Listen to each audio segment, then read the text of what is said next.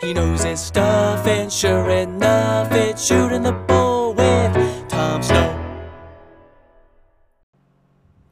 Hey everybody, welcome to another episode of Shooting the Bull with Tom Snow. I'm your host, Tom Snow, and uh, today we have our uh, weekly morning cup of history. So let's get started with what happened this week in history. Let's start with June 13th. On June 13th of 1777, Marquis de Lafayette arrives in the United States. So Lafayette was a French nobleman who was sympathetic to the Americans during the Revolutionary War. This was during the early part of the American Revolution when France was still not sure if they were going to join in on their side. I'm sorry, join in on our side. So King Louis of France forbade Lafayette from joining the Americans because King Louis was afraid that England would declare war on France if Lafayette went over there. But Marquis de Lafayette decided to go anyway. What he did is he disguised himself as a woman bought a small ship, and sailed to America, arriving in Charleston, South Carolina on June 13, 1777. So Lafayette will go on to be one of George Washington's most trusted generals and later return to France later on during the war to help convince King Louis to join the war on the American side. French help was instrumental in winning the final victory of the war at the Battle of Yorktown, in which Marquis de Lafayette played a leading role. And one thing I want to uh, establish many people think that Lafayette commanded the French troops during the war. That's actually not true. He was actually a general in the American army. So he was he later served in the French army, but during the Revolutionary War he served in the American army.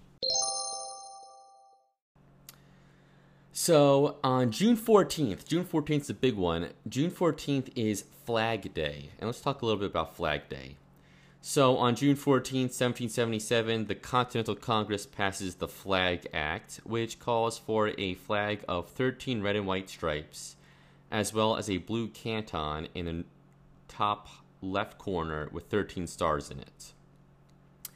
Before the Flag Act, the unofficial American flag was the Grand Union flag, which is basically the current American flag, but with a British flag in the top left corner, basically where the stars are today. Once the United States declared independence from Great Britain on July 4, 1776, this flag kind of went out of style for obvious reasons.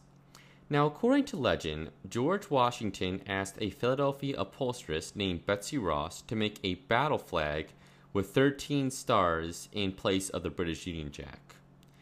While this legend is not confirmed, there, we did find a receipt from the Continental Congress paying Betsy Ross for making a flag in 1777 so at the very least, she probably did make at least one of the first flags.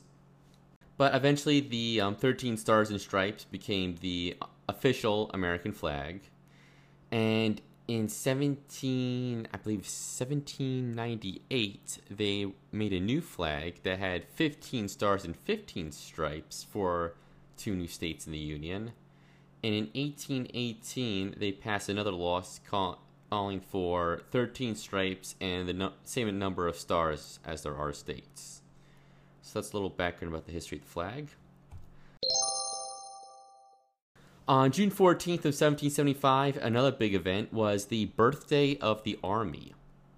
So, the Revolutionary War started on April 19th of 1775 at the Battle of Lexington and Concord. Now, after that battle, roughly 15,000 militiamen from the four New England colonies, being New Hampshire, Massachusetts, Connecticut, and Rhode Island, surrounded the roughly 5,000 British soldiers occupying Boston. Congressman John Adams of Massachusetts wanted to create a quote unquote continental army that included troops from all 13 colonies. So, Congress passed an act that created a regiment of riflemen from Pennsylvania, Maryland, and Virginia on June 14, 1775. Now, this was very important because up until this point, all of the soldiers in the Army came from New England. John Adams also nominated Colonel George Washington of Virginia to command the Army as a way to get the South involved in the war. I'm sure most of you all know that George Washington commanded the Army for the rest of the war, won the war, and later became first president of the United States. So June 14, 1775 was a big day in the life of George Washington. June 15, 1752, Benjamin Franklin allegedly does his kite in the storm experiment and discovers that lightning is, in fact, electricity. So, Franklin described the experiment to one of his friends in London, who published the story in a book in 1767. Now, Ben Franklin actually never claimed credit for the experiment, but did not really deny it either. It is actually very doubtful that the story as told was uh, is 100% accurate, as Franklin would certainly have been electrocuted if he attempted to do basically just fly a kite in a storm himself. What probably really happened is that Ben Franklin tied the kite to a jar rather than hold it himself. And it is also very doubtful that the flag was actually, I'm sorry, that the kite was actually hit by lightning, but rather just picked up the ambient electric charge from the lightning storm. Because again, if it was struck by lightning, he would probably have been dead. So Ben Franklin flying a kite in a storm, not more. That's a little bit more myth and legend probably more so, in my opinion, than Betsy Ross making the flag. I think Betsy Ross making the flag is a has a little bit more truth to it. Ben Franklin flying a kite in the storm, eh, not so much. June 16th, 1779, Spain declares war on Great Britain and enters the American Revolution on the side of the United States and France. Now, I want to say more people do not know that France helped the United States in the Revolutionary War, but many people forget that Spain helped us as well. Now, Spain did not care whatsoever about the American ideals of liberty and democracy. Again, Spain had conquered half the world about two centuries before, and they were an absolute monarchy, and they did not care whatsoever about democracy, liberty, or anything else that we were fighting for.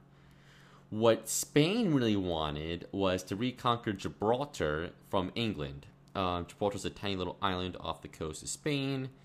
It's, you know, where the Spain kind of almost touches North Africa. Gibraltar's right in the middle of that. And while Spain failed to capture Gibraltar, they did recapture modern day Alabama and Florida from the British and provided the American army with much needed supplies. So Spain did a big um, just like France helped the big helped America um, in a big way during the Revolutionary War. Spain also helped us out tremendously. June 17th, my favorite. June 17th, 1775 is the Battle of Bunker Hill. Now, as I mentioned earlier, the newly created Continental Army surrounded the city of Boston, which was occupied by a small British army under General Thomas Gage. General Gage received reinforcements under General Sir William Howe and Sir Henry Clinton and decided to attack the Americans at a place called Bunker Hill right outside of Boston. Ironically, the Americans were not on Bunker Hill as they fortified nearby Breed's Hill by mistake, so much of the following battle would actually be fought on Breed's Hill as opposed to Bunker Hill.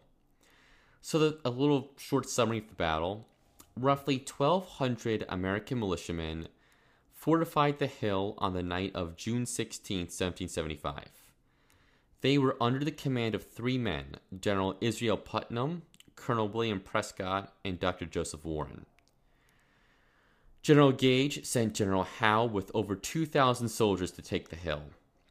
Howe and his professional British soldiers expected the untrained Americans would run without putting up much of a fight, but they were in for a very rude surprise. The British launched two frontal assaults on Breed's Hill, both of which were repulsed with heavy casualties. On the third try, the British were finally able to take the hill only because the Americans ran out of ammunition. Casualties on both sides were very heavy. By the end, after reinforcements, both sides had about two to three thousand troops. Over 1,000 British soldiers were either killed or wounded, compared to about 450 Americans. So the British lost over twice as more men. The Ameri- among the Americans killed, however, was Dr. Joseph Warren, who was one of the more prominent leaders of the colonial res- resistance movements before the war. George Washington arrived to command the army a couple weeks after the battle, and he was very encouraged by his new army's performance.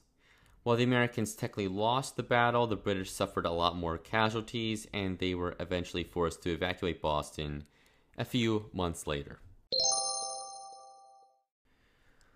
Now, on June 18th, 1815, the Battle of Waterloo occurs.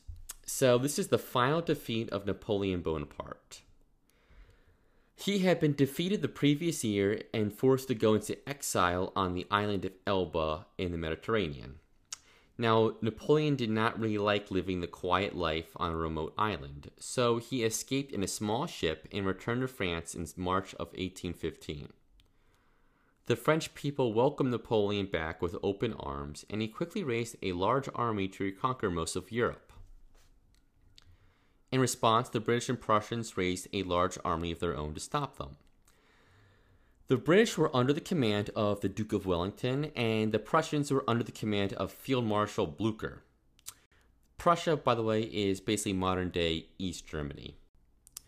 Napoleon and his 75,000 soldiers launched several assaults on Wellington's slightly smaller army, but failed to win a decisive victory. The next day, Blucher arrived with 50,000 Prussian soldiers and forced Napoleon to retreat. Napoleon's army suffered about 40,000 casualties, while the Allies suffered about 25,000. Napoleon was once again forced to go into exile, this time in St. Helena in the Caribbean, where he would eventually die five years later in 1820. June 19th is also known as Juneteenth. So, on this day in 1865, Union forces liberated the last remaining slaves in the South.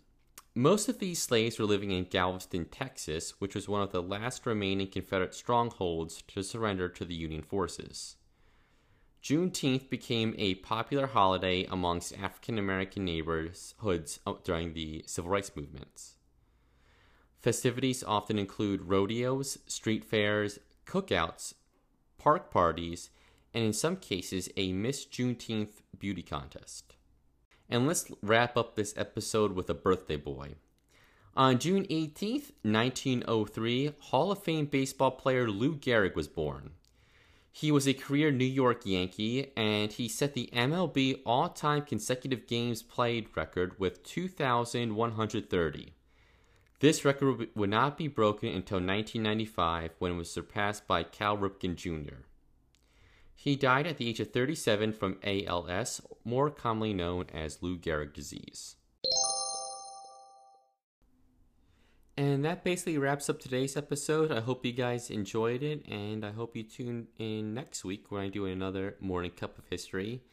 And be on the lookout for a couple more episodes this week. I might have a few things, history and Phillies wise, I might want to share. So I hope to see you then.